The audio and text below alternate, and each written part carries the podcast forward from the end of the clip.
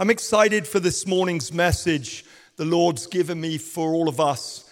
He shed his heart for me to speak this message uh, a, a while back, and I've been brewing on it for several weeks, and it's just been interesting to watch how the Holy Spirit has been moving us uh, as a church in terms of the message that's been preached excellently from the platform in the last few Sundays. Uh, first, with Jess preaching a fantastic message about us, how we posture our hearts towards the promises that God has given us in the prophetic and in His Word and in the Spirit, and how we contend towards that in a place of faith, not in the outcome alone, but in the God of the outcome, our Lord Jesus Christ and keeping our eyes fixed on Him and trusting Him that no matter what the outcome is, He's good. And then Aaron preached a fantastic message the next week about God being with us in the midst of the storm. And that our God is always with us, even when we are facing things in our lives that are incredible challenges, because He's with us, we can get through them. We can still the storm. He's a God of the supernatural who is able to overcome everything that is raging around us. And then last week, Max preached a fantastic message about whether we feel God or not, whether we're going over the biggest mountains in our lives, which may happen three, four, five times in our lives. For some people, might feel like they're facing massive mountains constantly or whether it's us in the mountains, in the little foothills, so to speak, in the constant ups and downs of life, where it's kind of like, as we say in England, the drudgery of life, or the mundane of life, or the ordinary in life. But each little mountain feels like a struggle to get over. And the reality of whether we feel Him or not, Jesus is with us. Most especially, we're with Him. And I want to deliver the message the Lord gave me for today, for us as a church, concerning the reality that the conditions of our hearts and our thoughts, and as scripture says, as Jesus said, out of the overflow of the heart, the mouth speaks. And how those things actually have a way of determining the outcome of our lives far more very often than what's going on around us. And the gospel of our Lord Jesus Christ, the good news of the kingdom, is that God is Father, Son, and Holy Spirit. He is lover, beloved, and love. And in Christ, He has sent His Son into this world so that through faith in Jesus Christ, according to Galatians 3:26, we all have become sons of God. And that sonship is not some kind of second class sonship to Jesus, but in Christ Jesus, we are sons in the Son, just like Jesus in the Father's love. The Father loves you as much as he loves Jesus. It is impossible for the Father to love you less than he loves Jesus. And the reason that we struggle with that is that we're looking at the man or the woman in the mirror far too much than the one who dwells on the inside of us and the one who dwells in heaven. And so, what are the things in our lives that are constraining us and holding us back when we have received this glorious sonship. And why is it that even though we're sons of God, and as sons of God, all of us, and ladies, if I can get used to being the bride of Christ for eternity, you can get used to being the sons of God. So, the reality is that God uses language of sonship in the scriptures because He's our Father and because He wants us to understand that we have an inheritance in Him.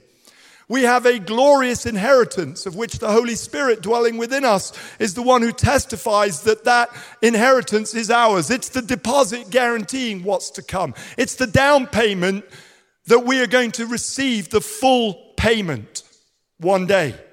His presence in us. And so Here we are as sons of God through faith in Jesus Christ. God is our heavenly daddy. We have a full inheritance. We're united with Christ. We're filled with His Spirit. So, how come life sucks so much? Why is it that there's so many challenges that we face? Why is it that no matter how hard we try to decide that this Thanksgiving I'm going to get on with my family, within two seconds of our eldest sister walking in or eldest brother, we're already turned ourselves into a monster. And not only that, but we, we project that it's them that's the issue, but deep down on the inside, we know it's us that's the issue. And actually, the more frustrated with ourselves we are, the more we project that frustration onto those around us. Self hatred causes hatred of everyone around you. Racism is actually simply an advertisement, a commercial on your forehead that says, I hate myself.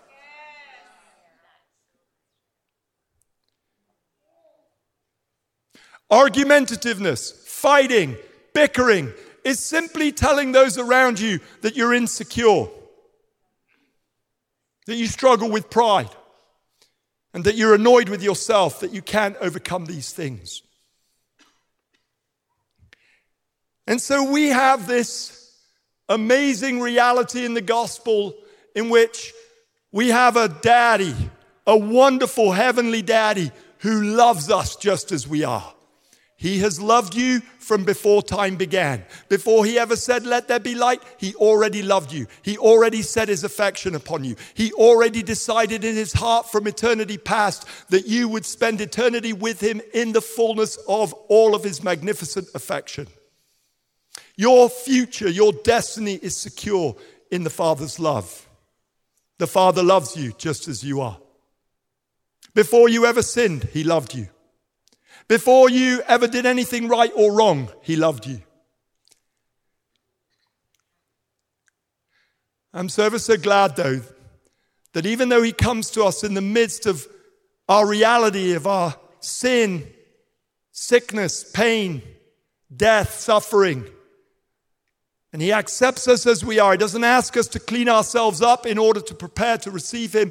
He comes into our mess. He came into our mess sent his son into our mess. Romans 5 8 says that God demonstrated his love in this way that while we were yet sinners, Christ died for us.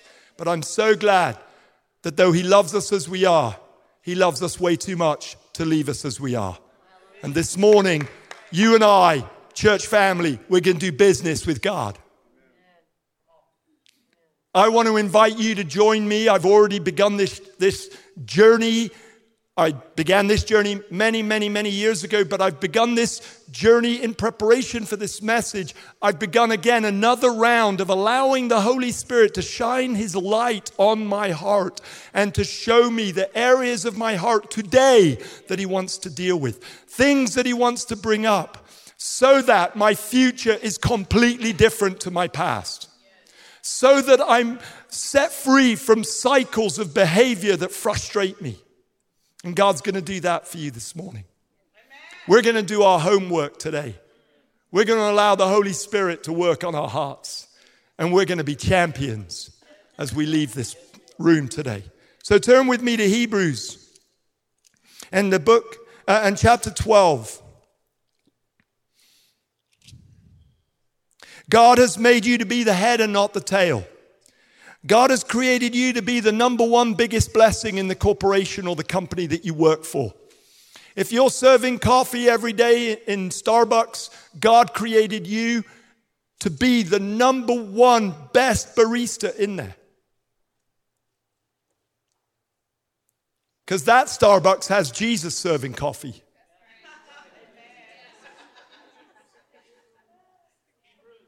The day that.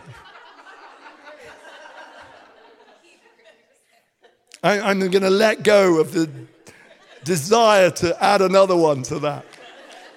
Hebrews 12, verse, verse 1 Therefore, since we surrounded by so great a cloud of witnesses, let us lay aside every weight and the sin which so easily ensnares us, and let us run with endurance the race that is set before us. The sins that I want to talk about this morning are not the obvious sins that we all immediately think of when we think of sin. We think of sexual immorality, we think of pornography, we think of um, jealousy, we think of fits of anger, rage, we think of um, hatred, we think of, thank you, lying, stealing, all of those things. The sins that I want to talk about this morning are a little less obvious but they're actually probably the root sins of almost all of our sin. Looking unto Jesus, no, let us throw it off and let us run the race with endurance, the race that's set before us. Others have preached on that the last few weeks. Looking unto Jesus, the author and finisher of our faith, who for the joy that was set before him endured the cross, despising the shame, and sat down at the right hand of the throne of God. For consider him who endured such hostility from sinners against himself, lest you become weary and discouraged in your souls. You have not yet resisted to bloodshed as you've striven or strived against sin. And you have forgotten the exhortation which speaks to you as sons. My son, quoting the Old Testament in Proverbs chapter 3, verse 11, my son, do not despise the disciplining or the chastening of the Lord, nor be discouraged when you are rebuked by him. For whom the Lord loves, he disciplines. For whom the Lord loves, he disciplines. And scourges every son or daughter whom he receives. If you endure the discipline or the chastening, then God, that God, if you endure chastening, God deals with you as with sons and daughters. For what son is there whom a father does not chasten or discipline? But if you are without discipline, of which all have become partakers, then you are actually illegitimate and not sons. You're still in a condition of orphanness. But how many of you know that even as sons, when we resist the discipline of the Lord as sons, it doesn't mean we're now orphans, but it means that instead of behaving and living and thinking as sons, we now have relegated ourselves back to the behaviors and the mindset and the ways of the orphan. Furthermore, we have, we've had human fathers who corrected us and we paid them respect. Shall we not much more readily be in subjection to the Father of spirits and live? For they indeed for a few days disciplined us or chastened us as seemed best to them. But he, for our profit, everyone say, for our profit, that we may be partakers of his holiness.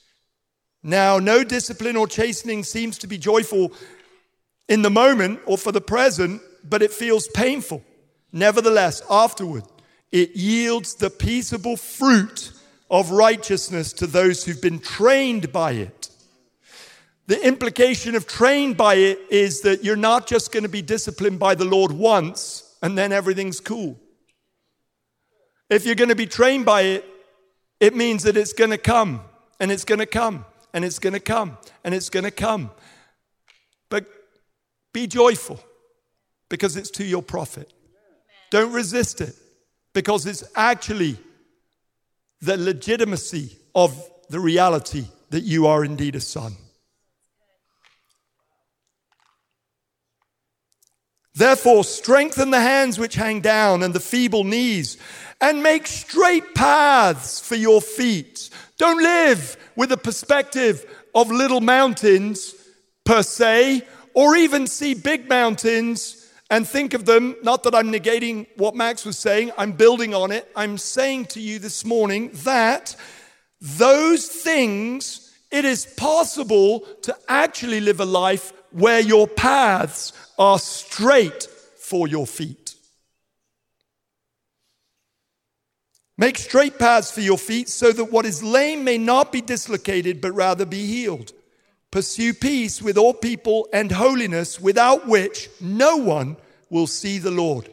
Looking carefully, lest anyone fall short of the grace of God, lest any root of bitterness spring up, causing trouble. And by that root of bitterness, many become defiled. And I'm going to add, through you. Did you know that you have the capacity to either be a blessing in your environment or a defiler of your, your environment? And most of the time, we're ignorant of both. Lest there be any fornicator or profane person, that word profane in my Bible, in the notes, it says godless person like Esau, who for one morsel of food sold his entire birthright. For you know that afterwards he wanted to inherit the blessing. He was rejected, for he found no place for repentance, though he sought it diligently with tears. There is a real place, folks, where we can be in a position where we reject the discipline of God, and it's only afterwards when things go a certain way that we look back with deep regret. Thankfully, we can avoid that place. And one of the greatest ways to avoid that place is to deal with the roots that are ungodly, that are producing the ungodly fruits, so that instead we can have roots in us that are producing godly fruits. So I want to talk about Roots and fruits. Matthew 18, verse 35. Jesus said, If you don't forgive from your heart, then your heavenly Father will not forgive you. Ooh. Now, why is that so important? Well, because when we walk in unforgiveness, we're literally giving Satan the keys to our house.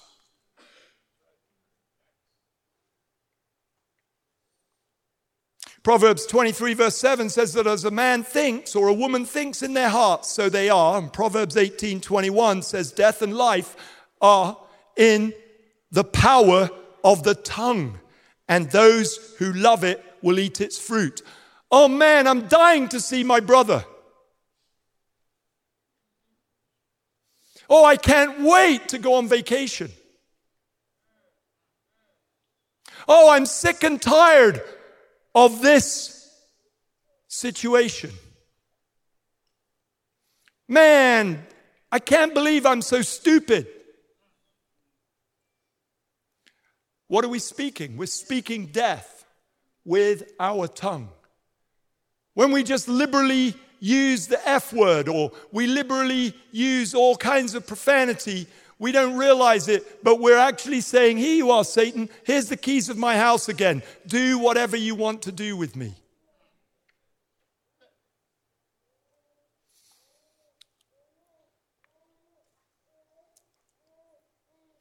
Death and life are in the power of the tongue, and those who love it will eat its fruit. I want to draw particular attention to verse 15 of chapter 12. Looking carefully, everybody say carefully. Looking carefully. This morning, we're going to ask the Holy Spirit to help us look carefully. Because very often, the problem with roots is you can't see them. Not long ago, a friend of mine, Lee Zook, who's a member of this church and actually takes care of so many of the the practical things, fixing things. And he's just an amazing, amazing friend. He's been a friend for years.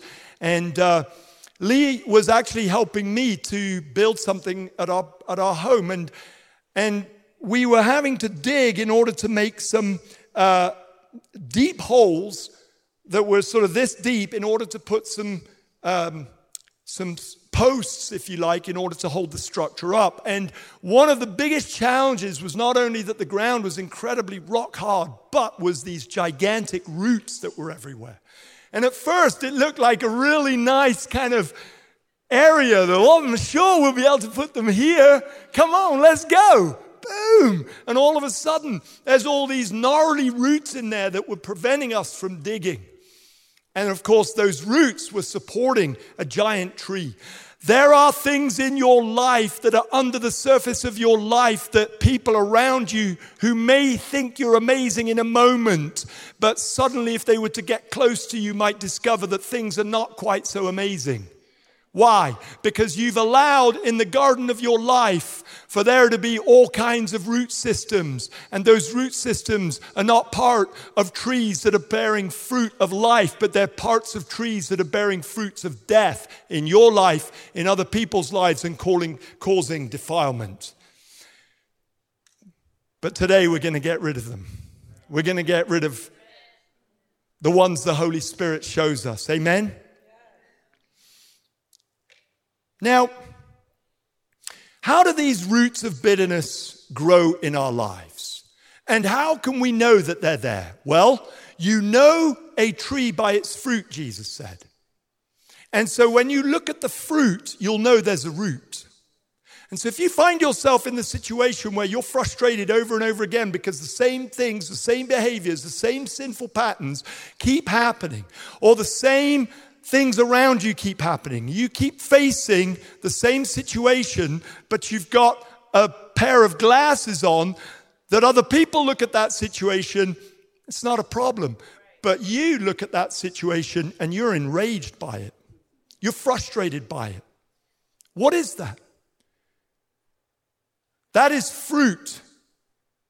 That is bitter fruit that is coming from a bitter root.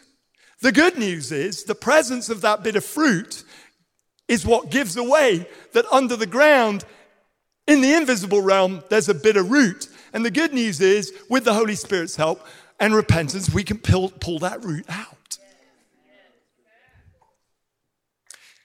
Now, those bitter roots, they start, like every plant, with a seed.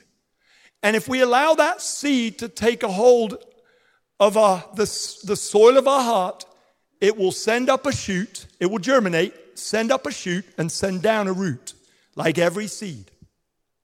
And when do those seeds start to be formed in our lives? Very often, many of the, the significant trees that are bearing bitter fruits in our lives today as adults, they actually started as, as a seed, even as young as two or three or four or five years old.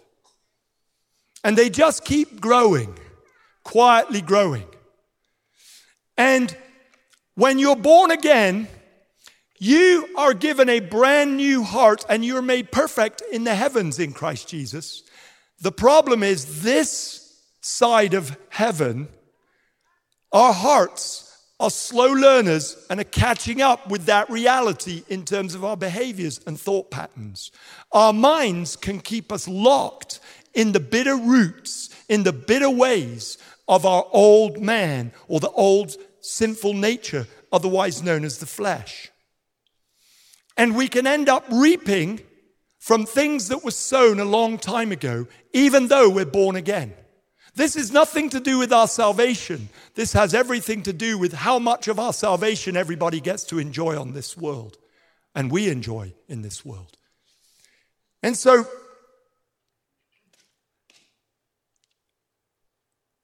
most roots, bitter roots, are bitter root judgments. Everybody say bitter root judgments. Bitter root judgments. That's the first thing that we're going to talk about. The second thing is those bitter root judgments, if left to grow, will become bitter root expectancies. Everybody say bitter root expectancy. Third, every bitter root, bitter root expectant, bitter root judgment, bitter root expectancy often has associated with it inner vows. Vows that we make in our heart that were not good vows they were vows of self determined, ungodly reaction. And all three of those things are typically formed when other people hurt us. I want you to know that the bitter roots in your life are not the things that others have done to you. The bitter roots in your life and my life are, the th- uh, are ungodly reactions to what others have done to us. And let me tell you something the storms that you face in life, the mountains that you have to overcome, many, many, many of them are created by your self determined bitter root judgments, bitter root expectancies, and inner vows. Now, I'm not saying all of them are because God allows storms that have nothing to do with the condition of your heart to come towards you because He's got some kind of other agenda. But I am saying to you that many, many, many of the things that you struggle with in your life are coming out of those bitter root judgments, bitter root expectancies, and inner vows. What is a bitter root judgment? Well, the first thing that comes. A bitter root judgment are perhaps the most powerful negative forces in our lives. Let me just say that again. A bitter root judgment is perhaps the most powerful negative force in your life. We've just been to Asheville this weekend to minister in Asheville, and the number of people that came up to us and told us, "Oh, Asheville, wow, it's a, it's, it, it, it's, it's a dark place. There's a lot of witchcraft. There's a lot of this." There's, let me tell you something. The witchcraft that goes on around, the principalities and powers, all of those things, yes, they're dangerous, but if they're that dangerous, how come you're still alive? The most dangerous things in your life are actually the things in your life that are your wrong reactions to everybody else's sin around you. That's actually the most dangerous thing in your life. The good news is that you actually have the capacity to overcome that. The enemy uses the unchangeable laws of God to actually be the very fuel that powers his operation in our lives through our bitter root judgments and our inner vows. And it is based on laws that, are that are created by God for our blessing, but the enemy uses them to his advantage through our sin. Number one, the law of honoring and dishonoring. It's actually the law of honoring. But of course, when we don't walk in honor, we dishonor. Deuteronomy 5:16, God gives us within the 10 commandments, the only commandment that is associated with a direct immediate blessing. Honor your father and mother as the Lord your God has commanded you, so that you may live long and that it may go well with you in the land the Lord your God is giving you. I'm not saying that everybody who dies young died because they didn't honor the Lord, but I am te- uh, sorry, didn't honor their father or mother, but I am telling you that if you want to live long, there is a law of blessing. If you honor your father and mother, you will live long in the land. And not only that, it will go well with you. In every area where we sow honor towards our parents, we reap good things in those areas of our lives. But where we sow dishonor, we will reap in that area of your life. Have you ever had that thought in your heart? Oh my gosh, my mother is so controlling. My dad, so controlling. My uncle, so mean spirited. My grandfather never gave me any attention that I wanted him to give me. My mum was never there for me. My dad was never there for me. I'm always going to have to do things for myself because I had a father who never provided for me. Anybody ever have those kinds of thoughts? Let me help you out just a little bit. How many of you in this room would like to be just like your mum and dad? Okay, we've got just a few handfuls of hands. The vast majority in this room like me, would prefer not to become like our parents, at least in certain areas. Now, the reality, everybody, is that we all have had imperfect parents. There's not one single parent on planet Earth that's perfect. And so, in the ways that they're not perfect, the danger is, and very often, the better our mum and dad are, the, and the less they hurt us, the more when they hurt us actually goes really deep. And so sometimes people that have had the most amazing mums and dads can actually also carry the greatest level of sin in response to the sins of their parents. Number two, the law of judging. Matthew 7 1 to 2 says, Don't judge, for you too will be judged. For in the same way that you judge others, you'll be judged, and with the measure that you use, it will be measured to you. Luke goes on to say, pressed down, shaken up, running over, poured into your lap. It's not an offering talk, it's a be careful of bitter root judgments talk. Because when you judge others, judgment will come your way in the same areas that you judge others, and it will come back not as one seed sown, it will come back a 30, 60, and a hundredfold. The law of sowing and reaping. Galatians 6 7. Don't be deceived. God cannot be mocked. A person reaps what they sow. What you sow, you will reap. What we sow, we reap. God wants us to reap blessing in our lives. And so he's looking for us to sow blessing. Sadly, because we live in a world of imperfect people, we get hurt. When we get hurt, we get we shrink back and we decide we're going to hurt. How many of you have heard that saying, hurt people, hurt people? Now, that doesn't, I, I don't want to just use unnecessary broad strokes. I'm just saying that what happens is it's not the hurt that's done to us that really determines the course of our lives. It's our response to what's been done to us that really determines the course of our life. How do we know that? Because Jesus was able to live a perfect life in the midst of a deeply, profoundly sinful world. And he wants us to be able to do the same. When we judge somebody, we reap that judgment in our own life. If we sow judgment, we reap judgment. Romans 2:1 says this, "You therefore have no excuse, you who pass judgment on someone else. For at whatever point you judge the other, you're condemning yourself, because you who pass judgment do the very same things." Now, there is a difference between observation and judgment. And I would say that for those of us in this room, many of us in this room, very often the more discerning you are and the greater level of discernment you are have, the more you can get really confused in this because your discernment is showing you that somebody is carrying a wrong mentality, a wrong spirit, but then you're so fussed up that you don't want to make a judgment that you even ignore the discernment.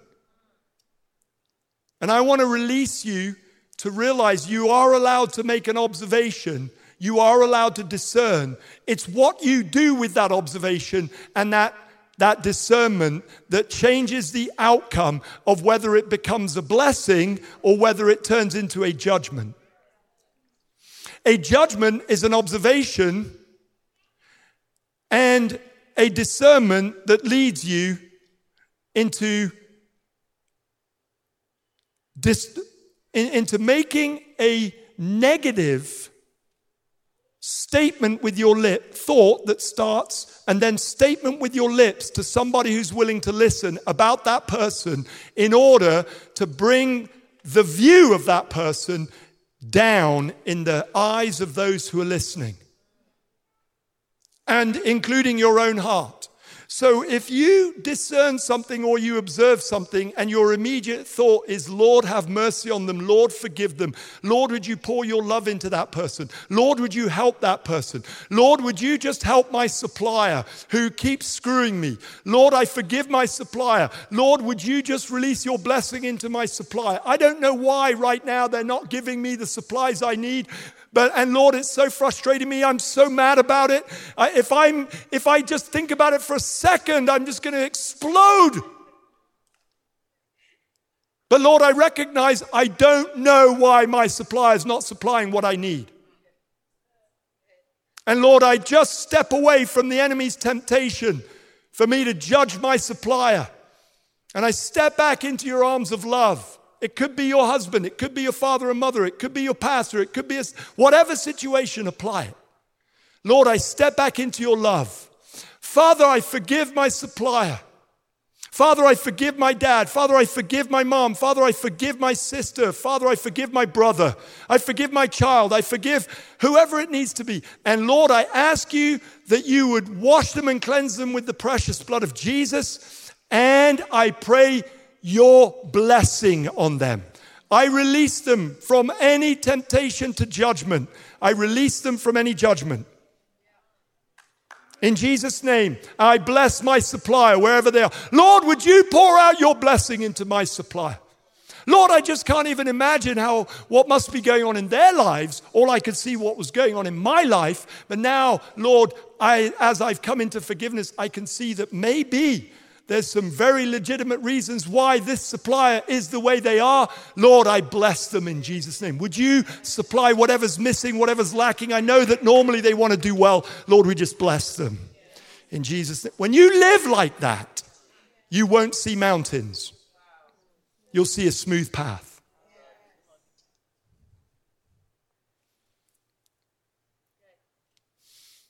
Finally, the law of vows. Numbers 30, verse 2. If a man or a woman vows a vow unto the Lord or swears an oath to bind their soul with a bond, they shall not break their word. They shall do according to all that proceeds out of their mouth. They shall do all according to all. Everybody say all that proceeds out of their mouth. Vows that are made in a time and a season of pain, those vows are probably the most powerful weapon in the hands of Satan and the dominion of darkness to hinder blessing from flowing in our lives. Those vows. You say, well, what vows? Well, the best way to determine whether there's a vow in your life or not is to think about the things that come out of your mouth, or your thoughts that start with, I will always, or I will never. I will never let a woman hurt me again. I will never have children. I will never go to a church like that again. I will never, ever let anyone control me again. I will never let anybody hurt me again. I will never be rich. I'll always be poor. I'll always be last. I'll always be rejected. I'll always be forgotten. I'll always screw up. I'm always going to make a mess of things. I always forget. I'll never remember. It's just the way I am. Anybody have those kinds of thoughts at all? Anybody at all? Just one person. I'm glad I showed up today.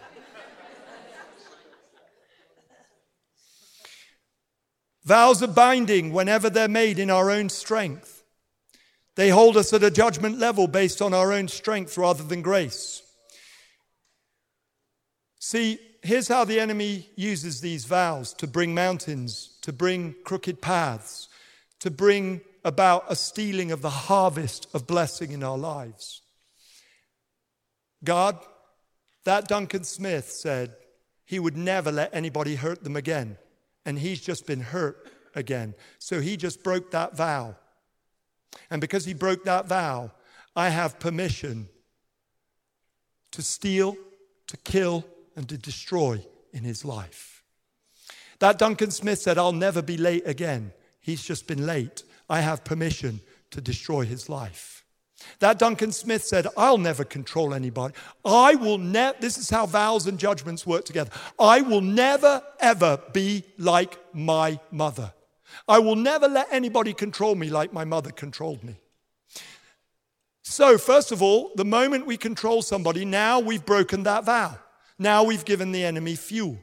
Secondly, because it was a Bitterroot judgment about our mother, now we've judged our mother, so now the enemy has permission to start to work in our lives to bring negative outcomes. Bitter roots begin to develop. And now we start to overcompensate to, in life to try to prevent ourselves being just like our mother or just like our first wife, or just like our first girlfriend or boyfriend, or just like our first pastor, or just like our dad, or whoever it might be. I want you to apply this across a broad spectrum. That first boss that you had, that you judged and said, I'm never going to be like them. What happens is you become who you judge. You become just like your professor at university that you were flat out mad with. All the other professors were fantastic. The only one that you can remember is the one who was not fantastic to you and judged you. And the reason why you can never forget them is because you spend your life trying to make sure you're not like them and you become just like them. And here's the deal it goes from a bitterroot judgment to a bitterroot expectancy because we say, I'm not going to be like my dad, I'm not going to be like my mom. And then we go to, because let's say my dad's controlling. I'm not going to be like my dad, he's controlling. And then it becomes all men are controlling. All pastors are controlling. We, we get to work and our boss starts to behave a certain way. And instead of seeing Mr. Mr. Davis or Mrs. Davis, like everybody else sees Mr. or Mrs. Davis, we see our dad. We see our mom. And they come in and they behave or make an action or make a decision based on a certain way. Everybody else is chill about it, but we explode. Why are we exploding? Because we're tripped up on the f- fruit now of a bitter root that we didn't realize was there. And we end up saying things like, I can't believe you're just like so and so. Whoa. Wow. And then, not only that, if we don't deal with, I can't believe you're just like so and so, every so and so is a so and so.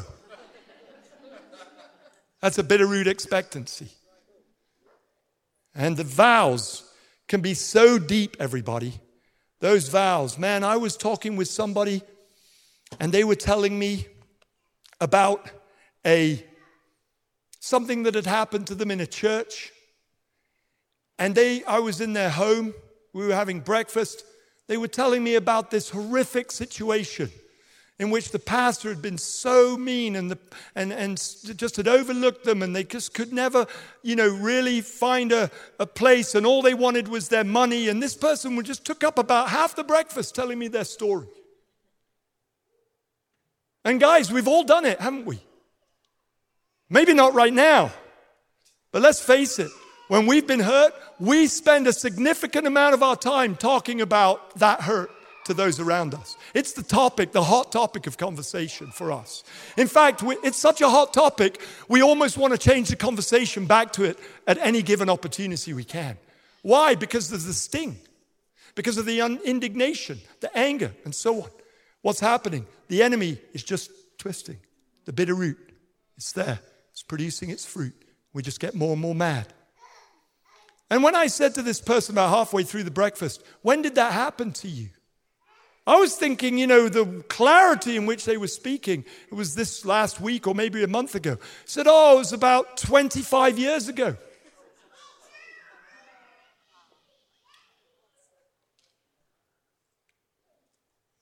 There are things that you and I are talking about that happened a long time ago, but they're so fresh. We can remember the shirt, color of shirt we were wearing. Why?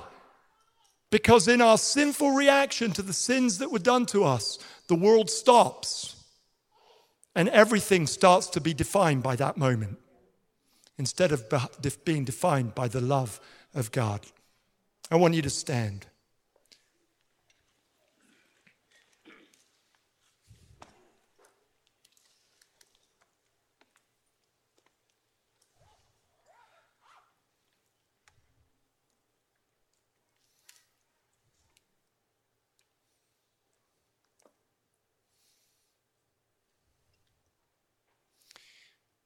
I just want you to take a moment to just begin to start to maybe perhaps close your eyes and begin to start to ask the Holy Spirit right now Lord, are there any habits in my life, any cycles, any patterns? What are my triggers? Lord, why is it that some things just poke me, trigger me?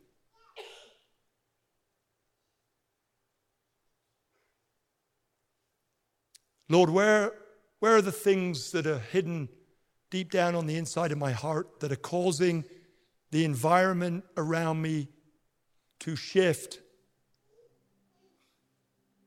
into a pattern that seems to constantly happen to me? Wherever I go, cycles of rejection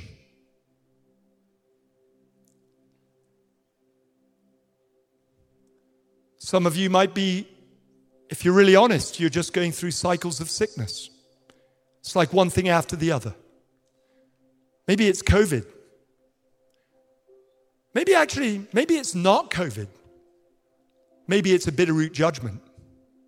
Maybe it's an inner vow.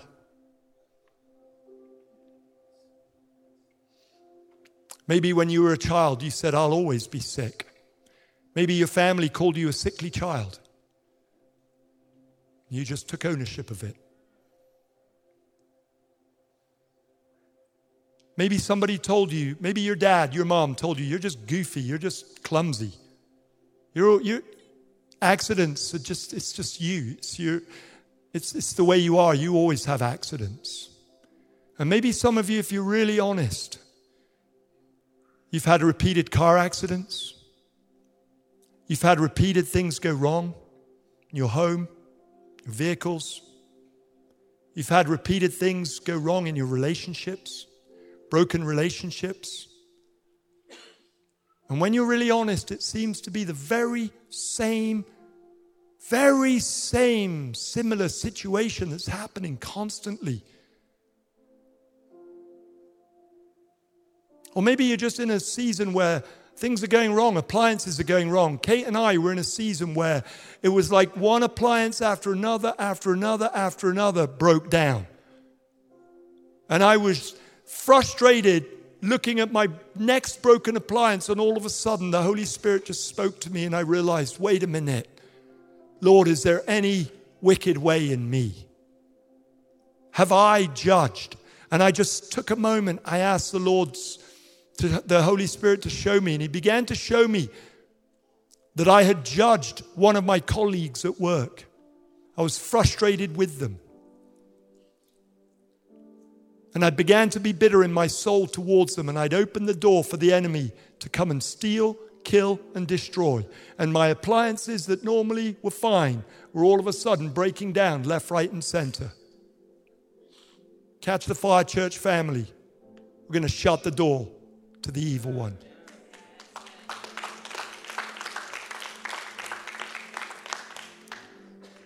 If you, if any of what I have said to you relates to you, come out here to the front, please. Just come up to the front and let the Holy Spirit just come in a sign of just confession and repentance and a willingness to just pull out those bitter roots. Just come up here, just fill up the front. There's lots of, don't worry about the green line. Just come on, come right up. My mother's manipulative. My father's manipulative. All women are manipulative. All men are manipulative. All leaders are manipulative. All leaders are controlling. All churches just want your money.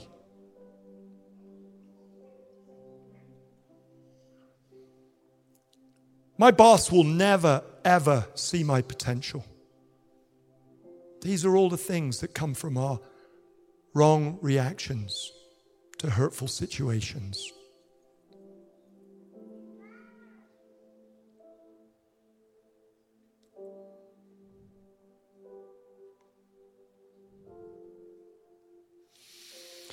We're going to start by forgiving the person that's contributed to us making these judgments and these vows. John 20, 23 says that if we forgive anyone their sins, they're forgiven. If we do not forgive them, they're not forgiven. For some of you, these are painful things. I want you to know that there's a difference between forgiveness and trust. I'm not asking you to trust them, I'm asking you to forgive them. Forgiveness is a gift that we give to those who don't deserve it. Trust is not that, it's the opposite. Trust is something that a person must always earn. We only give our trust to those worthy of it. But a lot of the time, people refuse and are unable to forgive because they're muddling up forgiveness and trust. So, well, I don't trust them. That's right, you shouldn't trust them. However, you must forgive them. So just take a moment and forgive them. Forgive your mum, forgive your dad, forgive your boss, your pastors, your leaders, your siblings, the government, other races, whoever it might be. Just give them a gift of forgiveness. Say this for me Heavenly Father, I come to you in the name of Jesus. I choose to forgive. And then say their name Mom, I forgive you. Dad, I forgive you. And now I want you to say this with me Heavenly Father, I ask you to forgive me for judging them, for making vows, for the bitterness that I've allowed in my heart towards them. I'm sorry for causing, I'm sorry for closing my heart to their love. And Lord, I, I repent. Say that with me. Lord, I repent. I repent now for the judgment and the vows that I made. I had no business to judge them. I'm just like them. I'm no different. Lord, I forgive them. And just, Holy Spirit, say this with me Holy Spirit, I put the cross of Christ between that person and my judgments and all future reaping in my life. Break the cycle now in Jesus' name. I renounce and break agreement with the judgments that I made in bitterness. I break the cycle by the power of the blood of Jesus. No longer will my life be shaped by those patterns and cycles. I release them and set them free. In Jesus' name. I renounce the bitter roots and the vows that I planted as a result of my judgments. In Jesus' name, I break the power of the judgments and vows and the power to hold this root in place to harm myself or anybody else. In Jesus' name, I break the power behind all bitter expectancies. And be specific right now. Just tell the Lord, and I release myself from them. And I place the cross of, of Jesus between me, the consequences of my judgments, my vows, my expectations. And Lord, I bring these old practices, these patterns of behavior, I bring them to death now by the power of the cross. And I declare an end to the law of sowing and reaping my life. All right, now tri- tip your head back and ask the Lord, welcome the Holy Spirit. Holy Spirit, I welcome you right now to all the areas of my life where, there's root, where those roots have been pulled out. Lord, would you nurture the soil and would you sow seeds of righteousness, holiness, and love into that vacant land so that I would begin to produce the fruits of your spirit. In Jesus' name, amen. Amen. Hallelujah. Now, I want to just finish with this. Come on up, Dave. I want to just finish by saying this. How many of you are married in this room? Raise your hands. Okay. How powerful were the vows you made? Right? Okay? Well, you have just made decrees and you've spoken things in repentance that have set you free now through your confession and repentance. You will never, with the Holy Spirit's help, and by the way, that's what you can add in. With the Holy Spirit's help, I will this, this, or this. Yeah? But you can comfort, live in the comfort now of knowing that the Holy Spirit will help you to never live according to those cycles and patterns again. You're free. Congratulations.